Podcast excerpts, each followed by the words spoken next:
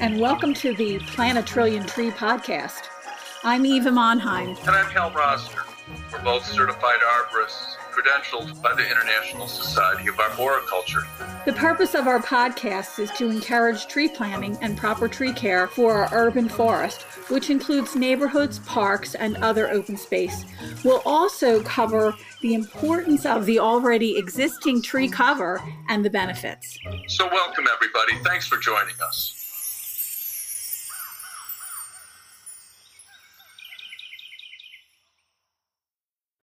We are proud to announce that the Trillion Trees podcast has received a Silver Medal Award for a podcast series through Garden Communicators International. We thank Garden Communicators for the recognition. We'd like to thank our sponsor, Monheim Microphones. We'll be receiving our new Monheim microphones soon, and we're very excited. Monheim Microphones designs and handcrafts top tier studio microphones and preamps right here in the United States in Hollywood, California.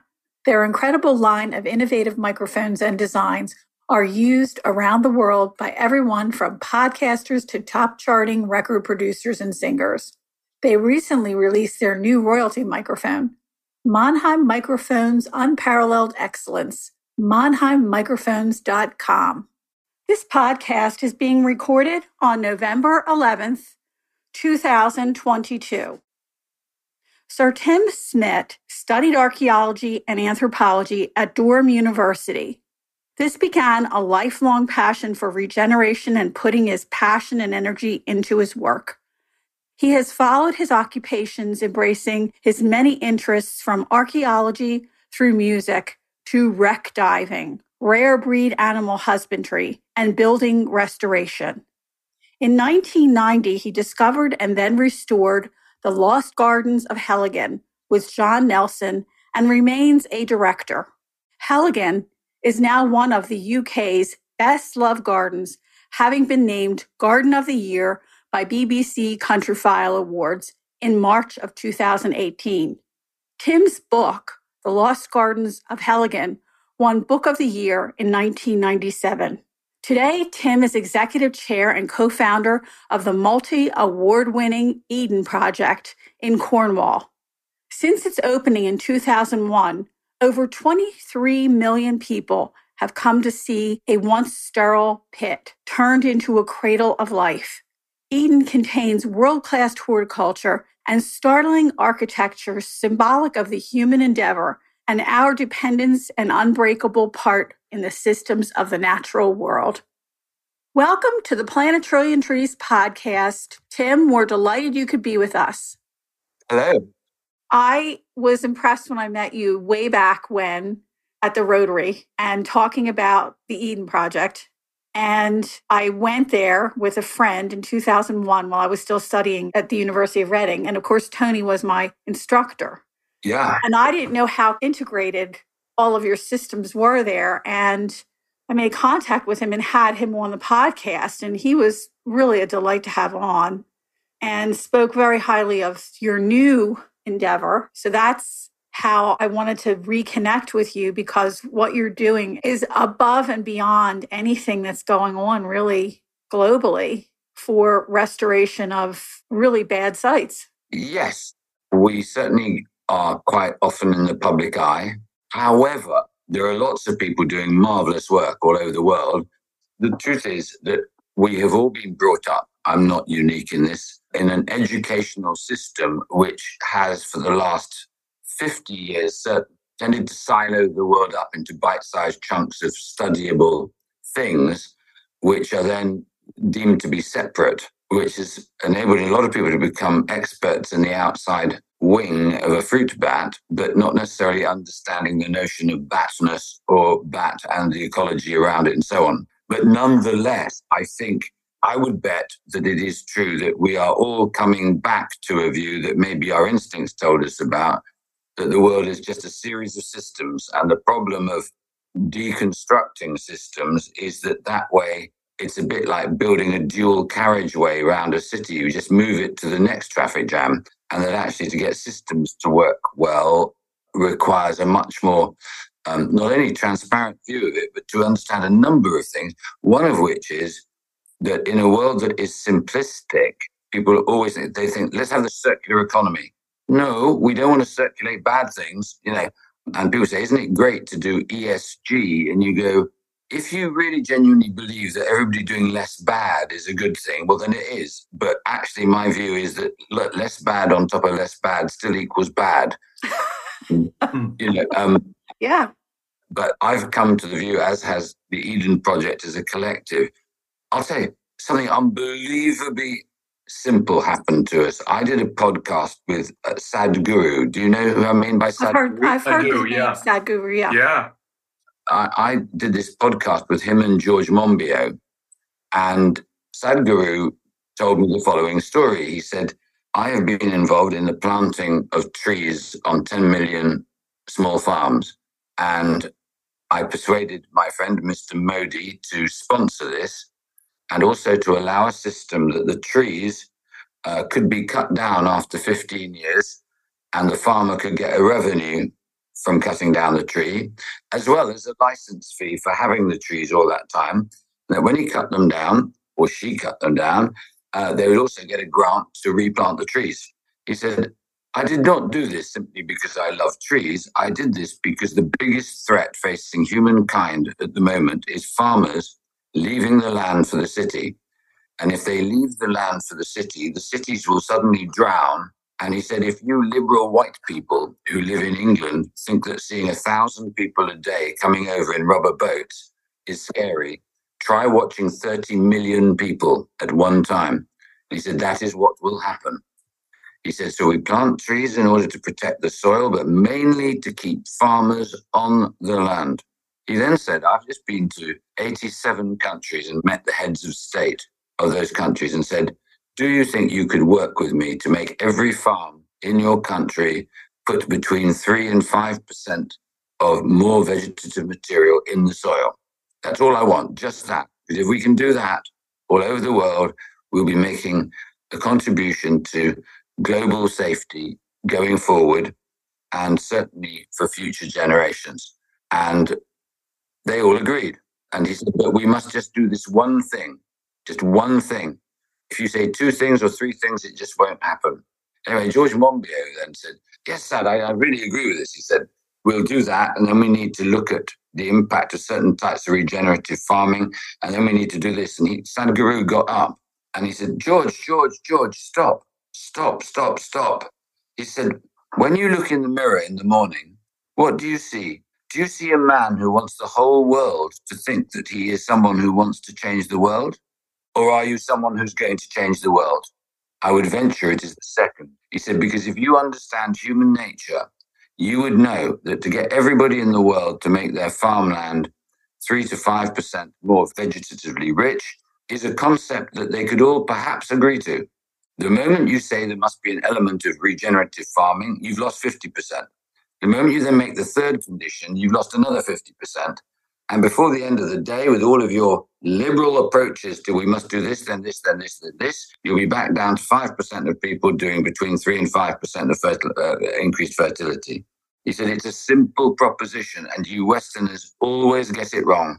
Anyway, I thought about this, and George did too. And he actually he got up and he put his hands up and he said, "I actually think you're right." He says, I've never thought about it like that, but I think you're right. Now, if the three of us got up in front, and I've done this, I did it last week. Let us imagine there are 600 people in front of you, and you say, Is there anybody in this room that does not believe that we have a duty, a duty to keep the water of our rivers and lakes and our planet clean for generations to come, to come, to come, to come? you will find nobody disagrees with that concept. It's not a right wing concept, it's not a left wing concept, it's just a humane statement of the Commonwealth. Now, it's really strange. When you then move on to, do you think we should have the same attitude to having clean air so that we don't choke future lungs to death? Everybody goes, we agree with you.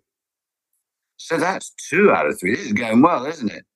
Do you agree that it would be a moral, dutiful thing for us to make sure that we understand that all the land that we farm and steward should be returned to the Commonwealth in a better place than it was before? Everybody agrees with you. You go, crikey, let's try a fourth. Um, does everybody in this room agree that with our knowledge of science, it would be best for future generations if we encouraged the health of all the other living things that are on the planet with us. Because even just on the precautionary principle, it would seem odd that these things had evolved out of some random purpose. Therefore, they must be there for some purpose or role or system. And they're beautiful and wonderful and share the planet with us. Does everybody agree that that's a really good thing? Perhaps a stout party. Everybody goes, yes. So, on the five most important things we can imagine, there's no politics. It is just about protecting the common weal.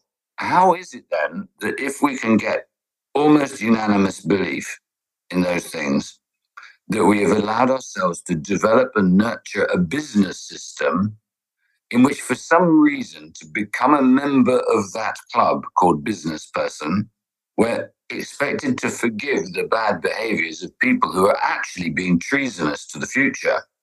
And we've allowed that to become a class warfare, where as opposed to being left wing or right wing, we say you're just having a war on the common the Commonwealth. You should not be respected as a business person, nor yet should you be respected as a citizen. You are betraying us all. That's amazing. That's amazing. I, I love the way you put that. And what we want to find out is how did you come up with the idea of the Eden Project? And I sat next to you at a Rotary meeting and heard you talk about the Eden Project. And that was back in 2000, 2001. And I I wanted to find out how the whole idea came up. Okay. The true answer of how I came up with the Eden Project is odd. I was in the music business. I was disenchanted. I was on holiday in Cornwall. It rained. I walked into an estate agent to shelter from the rain. I saw an advertisement for a house in the middle of nowhere. The estate agent told me I wouldn't be interested in it, which enraged me, so I took it out of his hands. The following day, it rained again. I decided to go in my car on a desultory journey towards this house. And I drove up a lane at the end of which the house was nestled into the hillside near a place called Gorran. As I nearly got to the house, a tractor pulled across my way, and a man got out. He was pouring with rain, and I wound down my window. And the man said to me, What you doing here, old buck? And I told him in embarrassment that I was trying to see a farmhouse at the end of the lane. He says, It happens to be mine. Come and have a cup of tea. And two and a half hours later, I'd bought a house in the middle of nowhere that was 280 miles away from where my profession was based in London. And I decided that at that age, I was going to just decant myself to Cornwall and run my life by fate. And the fortune I'd made in the music industry, I spent on restoring this house, which was the equivalent of a money pit. And uh, then I needed to find something to do. And it just at the moment that I, I ought to say that my original training before I was in the music industry was in archaeology and anthropology. And one day, a guy I'd recently met pulled up with a white van and a trailer behind it. And he came into the house and he said, Look, um, he said, I notice you've got a garage and you haven't got a car to go in it. Uh, in my trailer, there is a big black pig that I'm taking to the abattoir, but I really like the pig. And I was just thinking that if you could keep the pig as a pet and look after it, then I wouldn't have to take it to the abattoir. I was rather taken with this notion of a big black pig. So I took the pig and he was called Horace. And Horace came to live with me. The first problem I had was that he didn't like the garage and decided that it was an outrage that I decided to say goodbye to him and then go in through the back door into my farm. And he felt it was his right to lift up the whole fence and then lift up the back door to my house and break into my house. He was very strong and come and warm his bottom against our Aga, our oil fired heating system. And there he sat. And Horace and I Well, we got to know each other over the next three days. We got to know each other. And, and I then realized that his major problem in life was that he was single. So I put in an advertisement uh, in the, the local paper. And rather astonishingly, very nearby, there was a black lady pig, what became Doris, she, we, we called her Doris, uh, fell hopelessly in love together. And so began a tremendous adventure because from that moment on, Horace, first of all, didn't want to break into my farmhouse anymore because he was quite happy with Doris. And then in the November of 1989, Doris, under thick hay and a heat lamp at 2 a.m. in the morning with horizontal snow, gave birth to 11 baby black piglets. And these piglets were just adorable. And I decided that my future was going to be bound up in looking after baby piglets or something like that. So I thought I would get a site. I'd find a site for a rare breed farm. And amazingly, there was some land very close by to me, uh, which was perfect it was flat, it was right by the main road. And I found out who owned it and I fixed up to meet him a few days later. And I went in, and unfortunately, he gave me a very hot cup of coffee. And he told me instantly afterwards that I couldn't have the land that I'd come to talk to him about but I had to stand there for a while drinking the coffee, or else it would have been rude to just put it down and walk out. Anyway, he asked me in small talk what it was that I was interested in in life, and I told him, well, we're air breeds, but I'm also an archaeologist. And he uttered the immortal words, I have need of an archaeologist. I had never heard those words ever before. And he then told me this extraordinary story that he had inherited a large estate on which, where we were sitting at that particular moment, was part of it. But he said, I've got very little money, so I can't restore it. And over there, next to where we're currently sitting, you'll see some very big trees. That is actually a, a place that was once a very famous garden. And I'm going to go in there for the first time tomorrow. No one's been in there since about 1915. So I found myself, to my astonishment, accepting an invitation to go in with the owner into this this this once famous garden, and we cut our way in uh, the following morning with machetes, and the brambles and the ivy were 15 foot high, if not higher in places. And there were lots of trees at drunken angles because in the January of 1990, there had been a hurricane in Cornwall, which had blown over an awful lot of trees. Anyway, I cut my way through, cut my way through, and eventually came to a big brick wall. And in the middle of that brick wall was a classic green door, you know, with the paint peeling and the rust seeping down from the hinges, and it was slightly ajar. And I've yet to meet anybody who wouldn't have wished to open that door. It was presented as the ultimate of seduction. So I did. I opened the door, and inside it was full of brambles. But to the right hand side of me, I could see glinting in the ivy and the brambles the remains of a very, very long vinery, a glass house for vines, where the, the wood had rotted out long ago the glass, like a guillotine, was hanging in the, the, the, brambles for the whole length of it, glinting in the sunlight. And I cut my way, as you can imagine, very gingerly into this glass house. And it was very interesting because, like those annoying paintings of the early 1980s with lots of dots, you know, the poster, and you, if you had an eye for it, you could see an elephant or a warship. I never saw anything except dots. I had no talent for that. But I suddenly mm. saw terracotta pots, and my eyes suddenly started to see the essence of terracotta potness. And then I saw tools, and then once I'd caught tool in my eye, I could see them everywhere. And it was like someone had said, It's tea time, and everybody had just gone, expecting to come back, but they never did. And I fell hopelessly in love with this place immediately. And I decided that I wanted to make my life's work the restoration of this garden. The estate was called Heligan, and I shook hands with the owner on a most unusual deal, which had its roots more in the music industry than in any land transaction. Which was, I said, Look, I've got no money now, but what I can do is I, I think I'm the best marketing man you've ever met, and I will make this a great success. But for it to be a success, you need to give me a long lease on an estate for one pound. No money must change hands, and the lease will be that I will pay to you 20% of all the ticket money I will eventually get when we open it to the public. And he laughed and he said, Well, I've got no other use for it. So we shook hands. And then the show began. And uh, the show involved me realizing a great truth, which is that marketing is everything. So I persuaded the BBC to come and do a documentary. I told them that I had found one of the great, great lost gardens, and I called it the Lost Gardens of Heligan to get them tempted. I told them a story of melancholy and um, a, and a tremendous mystery like a Sleeping Beauty, because at that time I didn't know the great story that lay behind Heligan. I, I was just talking about mystery and romance at that point. The BBC were persuaded and they came to do a documentary. And while they were doing the documentary, I was doing an archaeological excavation in one of the buildings in uh, the smallest of the walled gardens. And I was on my knees taking fallen slates out of the guts of the building, and the sun broke out. This is February and it hit the old plasterwork. You know, there's no roof anymore. It hit the old plasterwork at exactly the right angle to pick up the lead markings of pencil marks in the plaster. So I got a magnifying glass from home and I brought it back and I, I tried to make it out. And there was a phrase someone had written, Come ye not here to sleep nor to slumber. And then there was a whole bunch of signatures. And then when he got to the bottom of the signatures, it was dated August 1914 and it was dated just before the outbreak of the First World War.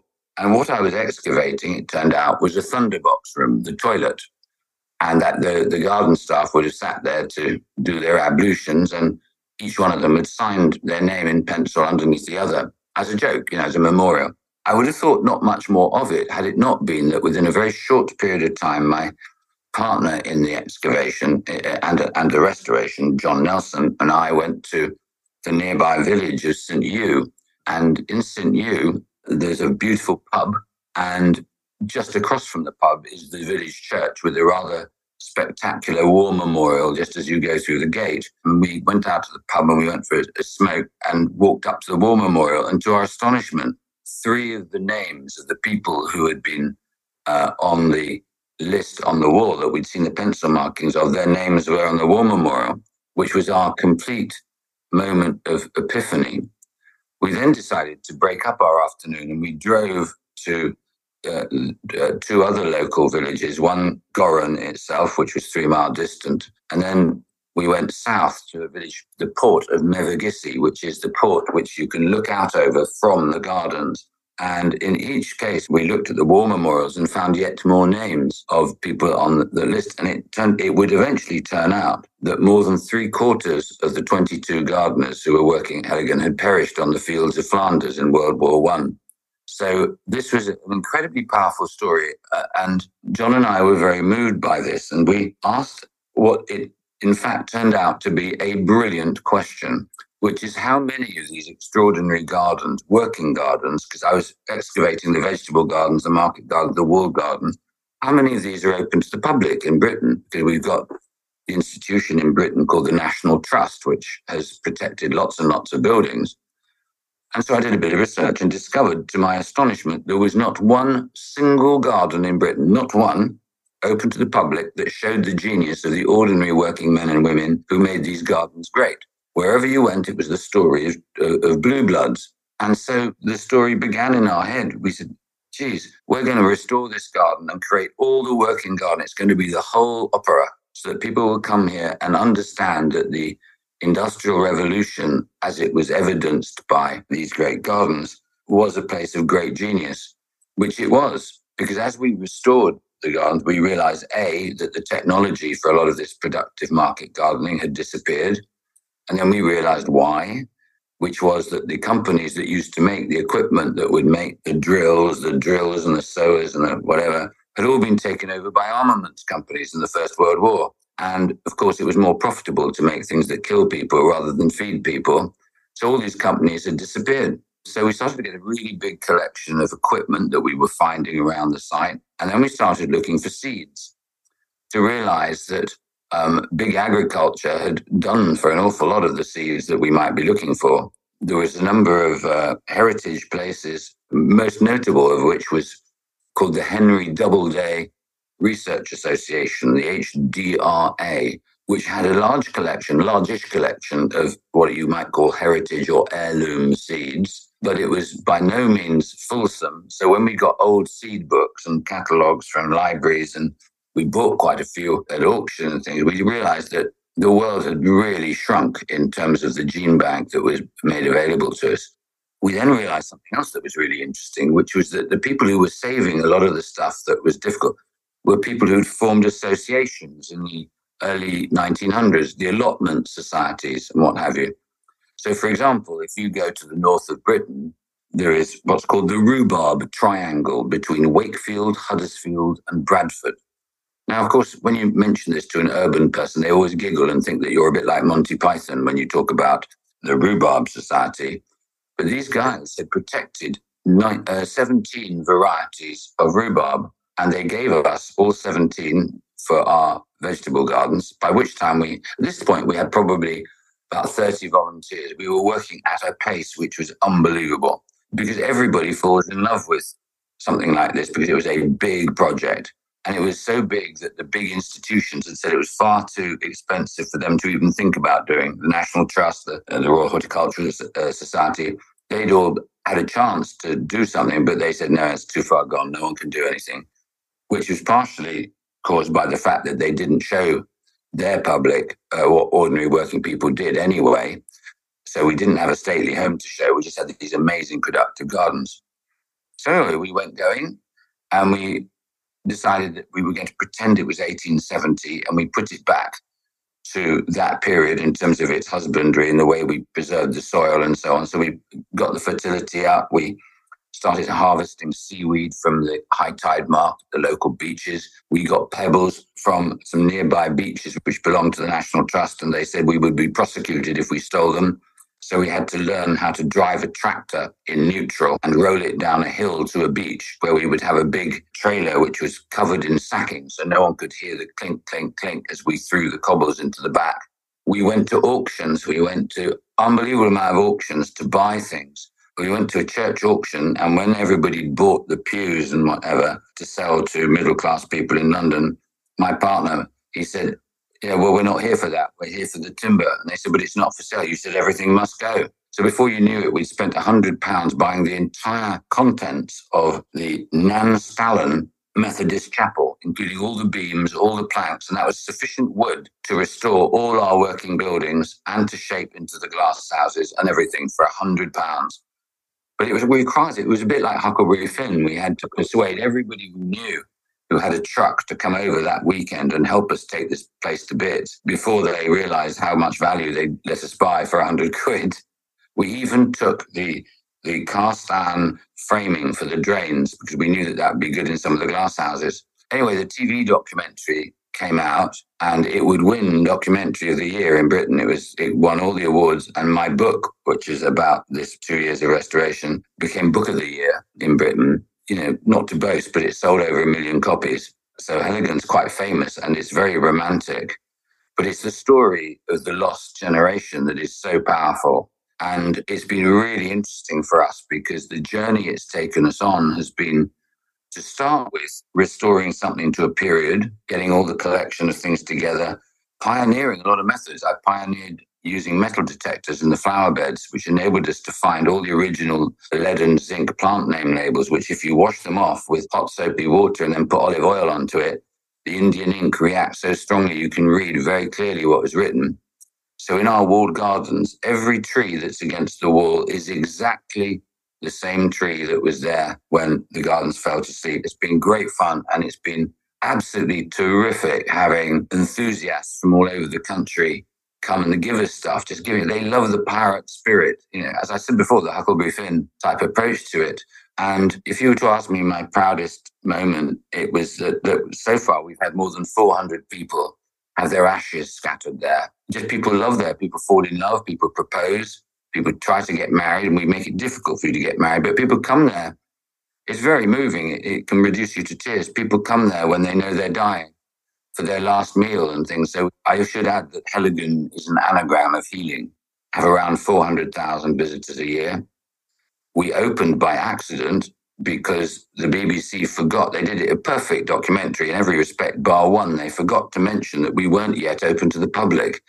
So the very next day, coaches started turning up in a, an area which was not fit for vehicles, but it was crazy. In our first year, without really being open, we had 40,000 visitors. But we discovered a great business model because people would come in and they'd see you working and they say, crikey, you know, um, what's up there? You say, no idea, but here's a machete. Why don't you go and find out? So people were paying to come in and then doing the work as well, which was marvelous. But it means that a lot of people who became friends of the gardens in the early days remain friends to this day because it became part of their story. At the time that I began at Heligan, I could tell you only one thing about plants, which is that generally it's green side up. That's all. I really didn't know anything else. Obviously, I fell in love with the whole story, but I fell in love with the human story. I fell in love with the fact that we were on a stage which had hosted lives for hundreds of years. And in fact, this garden has been built on a place which has been inhabited probably for several thousands of years. And it's the same, I know, in, in, in your country. You will find that under many of the houses, especially the rural houses and farmsteads, when you do archaeology, you realize there's some some sense of rightness to the location that means that people have just gravitated to that place to make their lives. Yeah, so we, we opened, it was uh, very successful, and we learned an awful lot because I didn't know about plants. The horticultural director I was working with would get furious with me as I got him to dumb down and then dumb down and then dumb down. And he thought I was taking the piss. But I wasn't. I really didn't know what he was talking about. So I'd ask him, why do leaves curl? You know, and after five different explanations, he suddenly said, For God's sake, man, trees, uh, plants sweat. They sweat, all right? They sweat and they sweat. They're calibrated to sweat to the moisture of the air outside, which means that if it's a really hot day and the leaf doesn't curl, they will desiccate themselves to death. They need to curl to capture air inside the curl so that they only sweat to the moisture level of the air inside the curl. I went, bloody hell, that's clever. And I went to my first dinner party and I said to someone, Do you know why leaves curl? And I explained it to them. I said, Wow, that is amazing. And I suddenly realized I had revealed a truth, which is that loving plants is like joining a Freemasonry, that everybody uses a language, whether it be Latin or the, the science of taxonomy to explain things. But actually, if you're a yob, like I am, and you explain it as if it was for a comic, you can then involve everybody. And they go, wow, that is amazing. You know, when you tell people, why are there so many damn purple rhododendrons?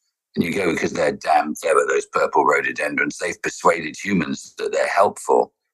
And the truth is that the great, if, if you go to Heligan, we've got a huge collection of what are called species rhododendron.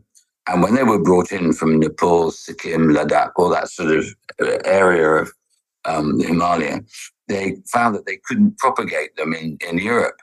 And they discovered to their astonishment that they could propagate them by doing what's called grafting. And they would graft with the famous pontic rhododendron, rhododendron ponticum, which comes rather unusually from the middle of the Pontic Alps in the middle of Turkey. But what no one realized was that that damn pontic rhododendron was unique. It had, I think it's called allelolization. Allelization. That's the word. Yeah, But you see, I knew we should have done this podcast. So, um, so what actually happened was that no one noticed these purple rhododendrons taking over. It was like the invasion of the body snatchers because they were in the ground with the species and they were just slowly going up. And then suddenly, before you knew it, it was an epidemic. They'd taken over the world. They have the ability, as you, with that nice long word you just used, to put off every other plant uh, from growing there. So, like the Portuguese laurel, they have the ability to actually sterilize a huge amount of land without anybody knowing it's happening until suddenly they notice. Allelopathic. There you are. Allelopathic or allelopathicism.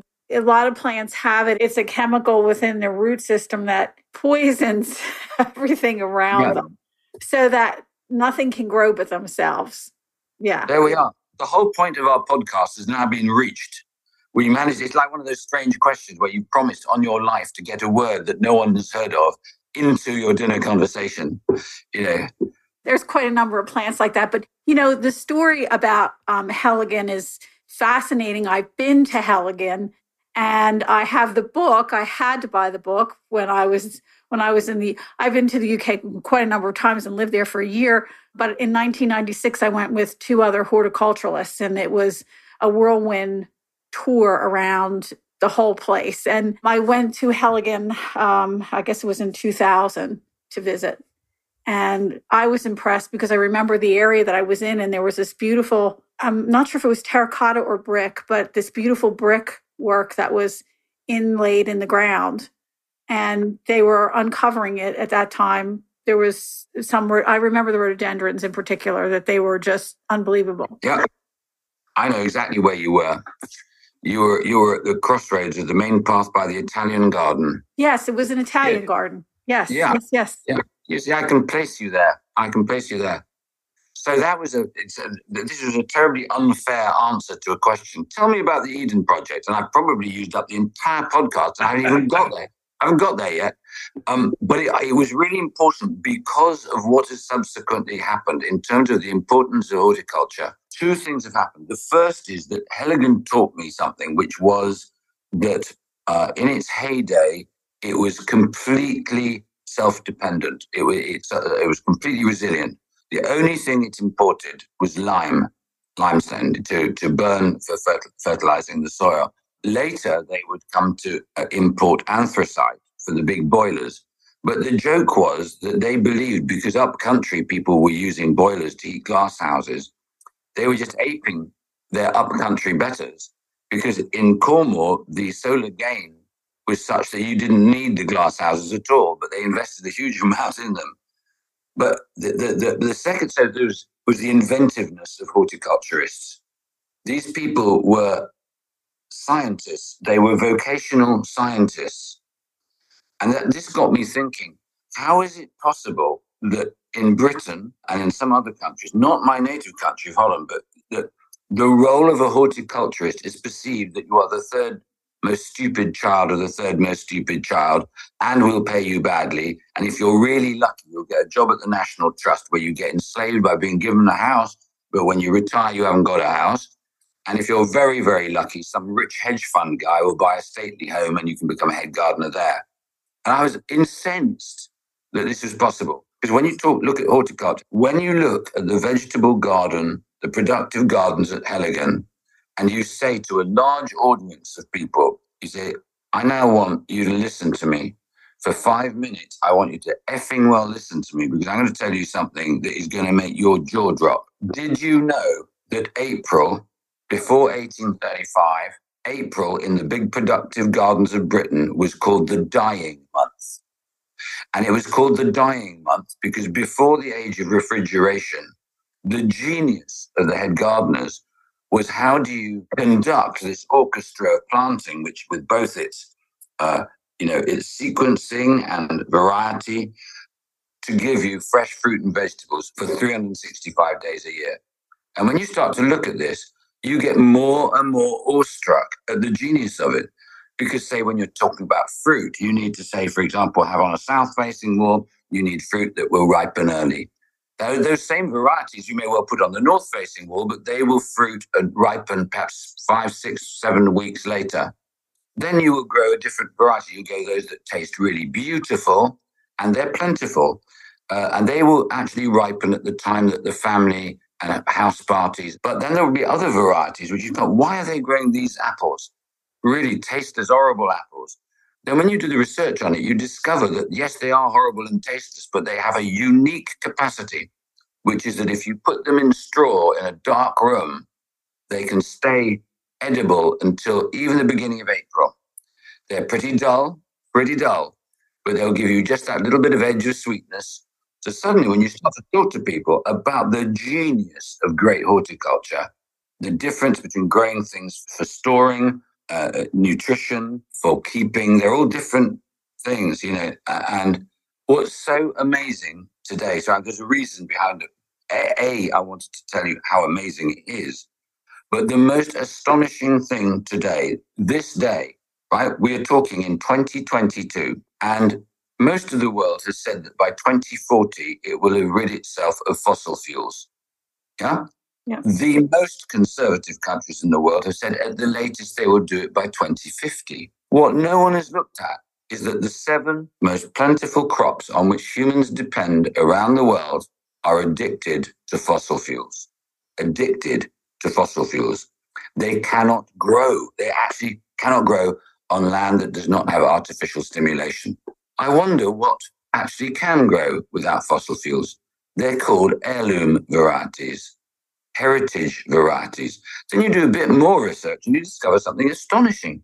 The words heirloom and heritage for vegetables and soft fruit were not invented by people like you and me.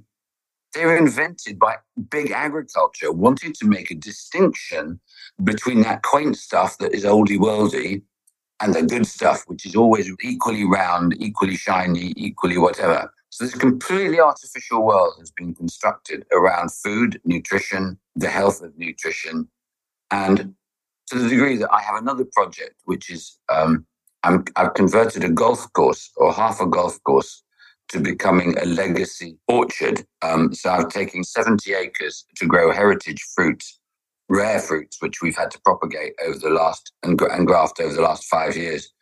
The amazing thing is, you may know this, up until 50 years ago, it was true that an apple a day keeps the doctor away. When you look at modern varieties, you can still get some of those varieties, but by the way, but the modern bred varieties, when you look at them, the phenols, which are the really powerful antioxidants that those old varieties have got, are absent and they're replaced with sugar. So an apple a day isn't keeping you healthy. I mean, so this vegetable garden, let's do horticulture, is a huge, huge story. I mean, it is it's a monster story about the importance of horticulture and why your role and my role is to champion the importance of it. Because how primitive is any education system anywhere in the world that does not realize that the very first thing everybody should learn is the importance of the soil because we depend on it. And the second thing is how to grow stuff. And then third thing, how to eat it and prepare it. It's much more important than knowing the names of the kings and queens of Britain. Yeah, and that's that's very true. And here we have a lot of heritage companies that are collecting seeds and they're they're really committed. That's all they do. They look for the old seeds that have come over with the Europeans when they arrived I know there's a, there was a gentleman in Pittsburgh who was looking for the old tomato varieties from the Italian community that lives there, and you know he he felt that there were a lot of benefits from finding these rare heritage tomatoes. But there's people like that around the country that are doing it because they understand that we do have a fake system of food, yeah. very dependent on. And also, we were talking a little bit ago on chemicals, like using ready Roundup on foods. We're still using Roundup. And we were talking earlier about how they're thinking that maybe that's why people are gluten intolerant, why people have ADHD, why people have all kinds of other problems um, because of the chemical dependence that we have on food. But to bring this back to Heligan and to bring this back to the Eden Project, which I believe is changing the world and I do believe that it's changing the world because anybody who I took to Eden couldn't believe what they did in the conversion of taking an old clay pit and making it into a productive uh, spectacle for people to see, horticulturally speaking, is beyond words. And I've seen gardens around the world, but nothing like Eden.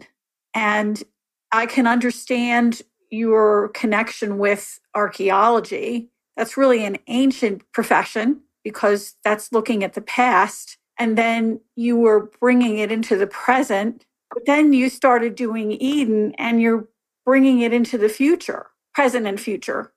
And yeah. that whole process is critical for humans to understand that sometimes we actually need to go back to understand where we were and to reposition ourselves to where we want to be in the future. Absolutely. I mean, I don't know whether you know this, but my biggest hero is an American, Buckminster Fuller.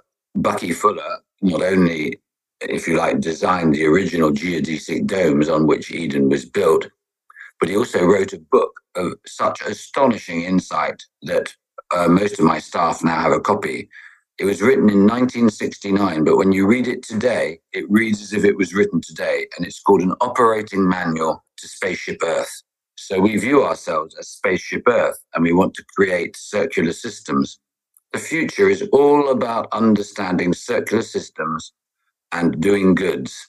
The reason why I began the conversation about Sadhguru and then talked about Eden is there is a genealogy to the thought process here, which is hang on, uh, we've been given these incredible gifts uh, within the natural world, and we've been so careless of these gifts that we haven't understood quite how miraculous they are. I don't have the comfort of religion, but I do find the research. Two nights ago, I was interviewing um, for an audience in London a man called Merlin Sheldrake. I don't know whether you know Merlin, but he's written a very good book called Entangled Life, uh, all about fungi and mycorrhizal association. And we're living at a time, I mean, I, I hate to say this, Hal, but I'm imagining that you might be of an age uh, not too far distant from me. And it may well be that you remember We Are Stardust. Yes. Uh, Joni Mitchell, right? Well, yes. isn't it kind of hippie wording that science is catching up with that hippie uh, notion of our gut flora and bacteria, which are host to trillions of different bacteria, and the soil, which has got trillions of microbes in it.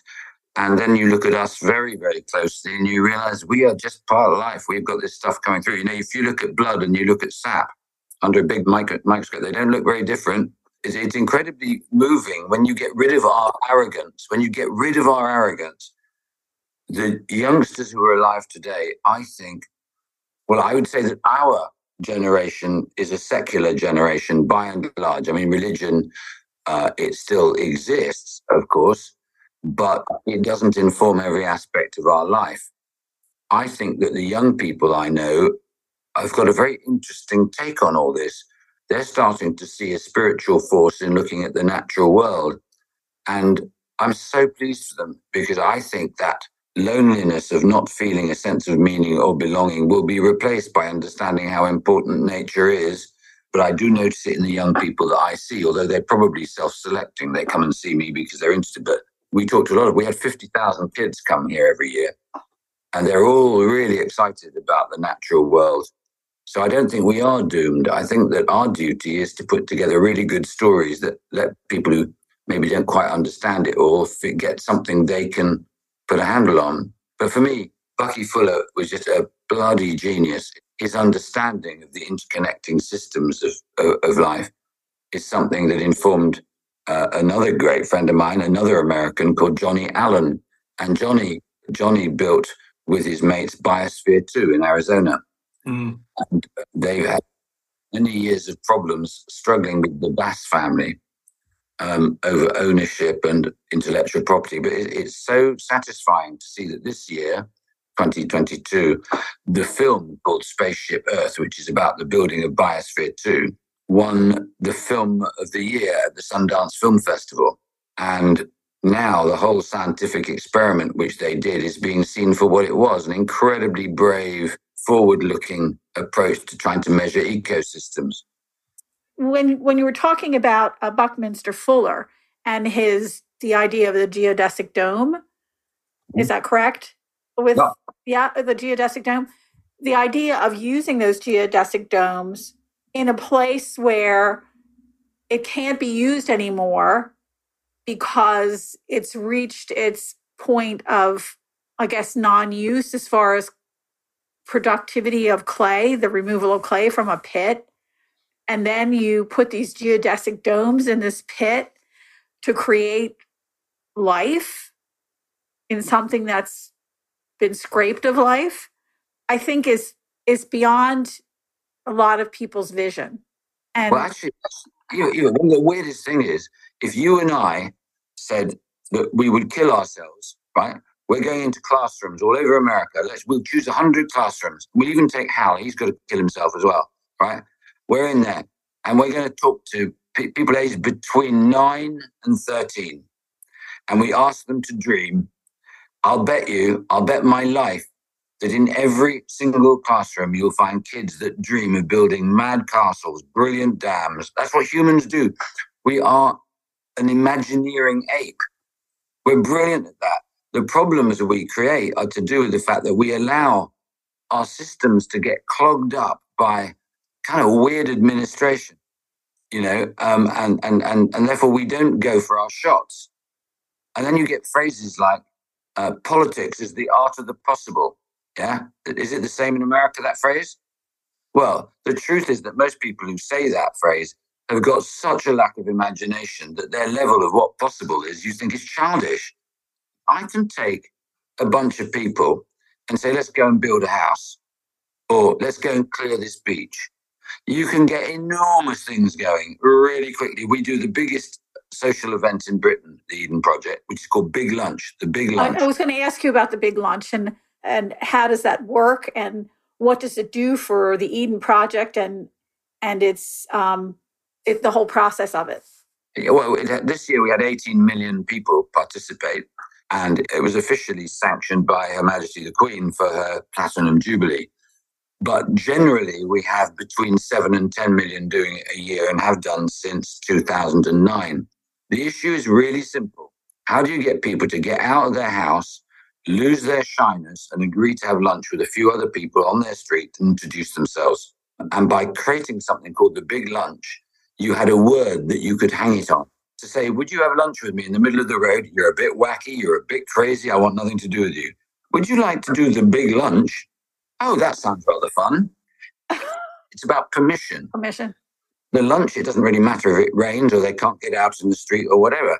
The really important thing is that they went into each other's garages and houses and worked out how they would do a table arrangement. And, and then everybody sees that everybody's house is a bit messy so many people say it to us. I mean, uh, we're talking millions of people that say it was just so relaxing to realize that we weren't freakily messy or disorganized or not well off or whatever.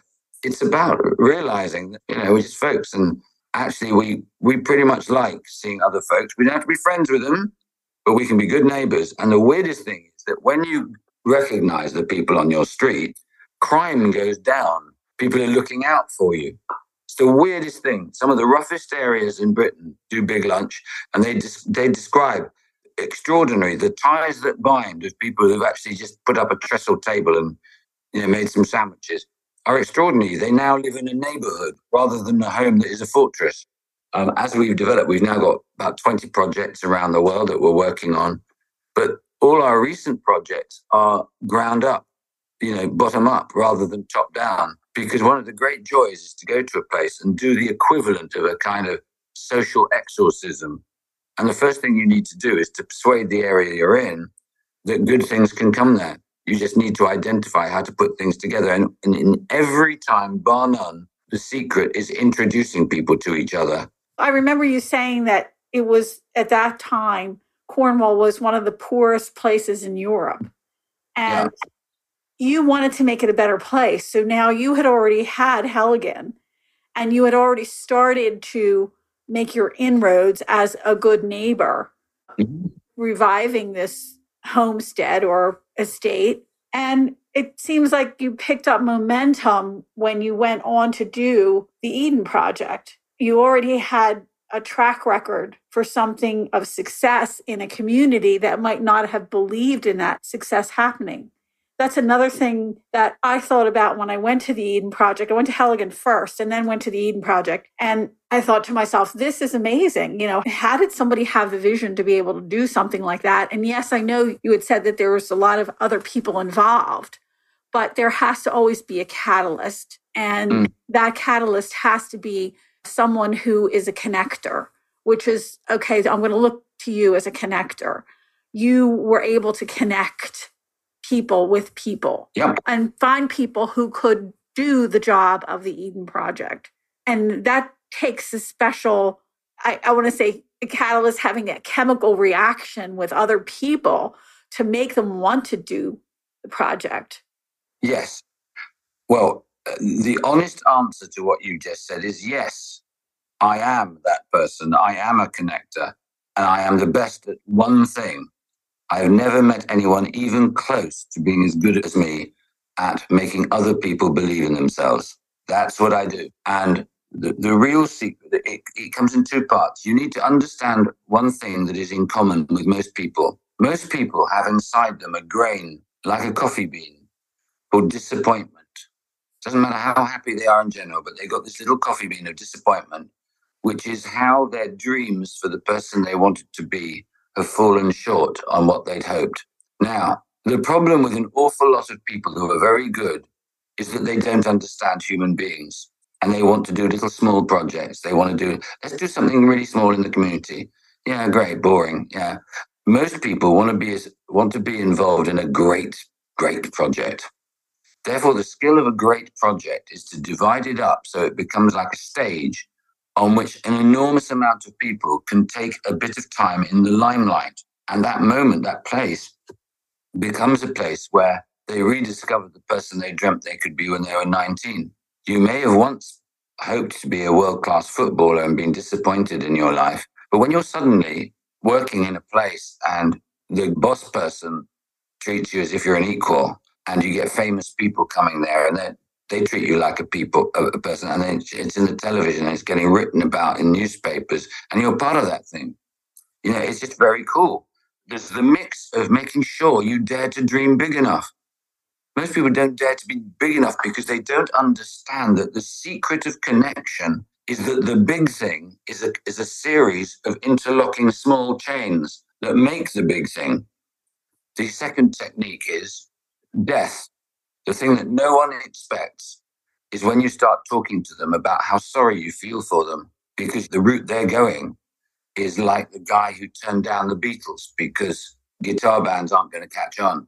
You watch how some people will start to give you money when you say, God, I'm sorry for your grandchildren. They're going to have to live with the fact that you didn't have the vision to see how great this could be. Mm. And that's why you were so successful in the music world because people who were musicians are lifted by someone like you. But, okay, okay, but my success, I'm a conductor. The thing that turns me on is seeing other talented people and knowing the reason they are not successful yet is because they haven't met all the right people. And I can put them in a, call it a choir, but that's a musical analogy. It's life affirming when you see how clever humans can be when they collaborate.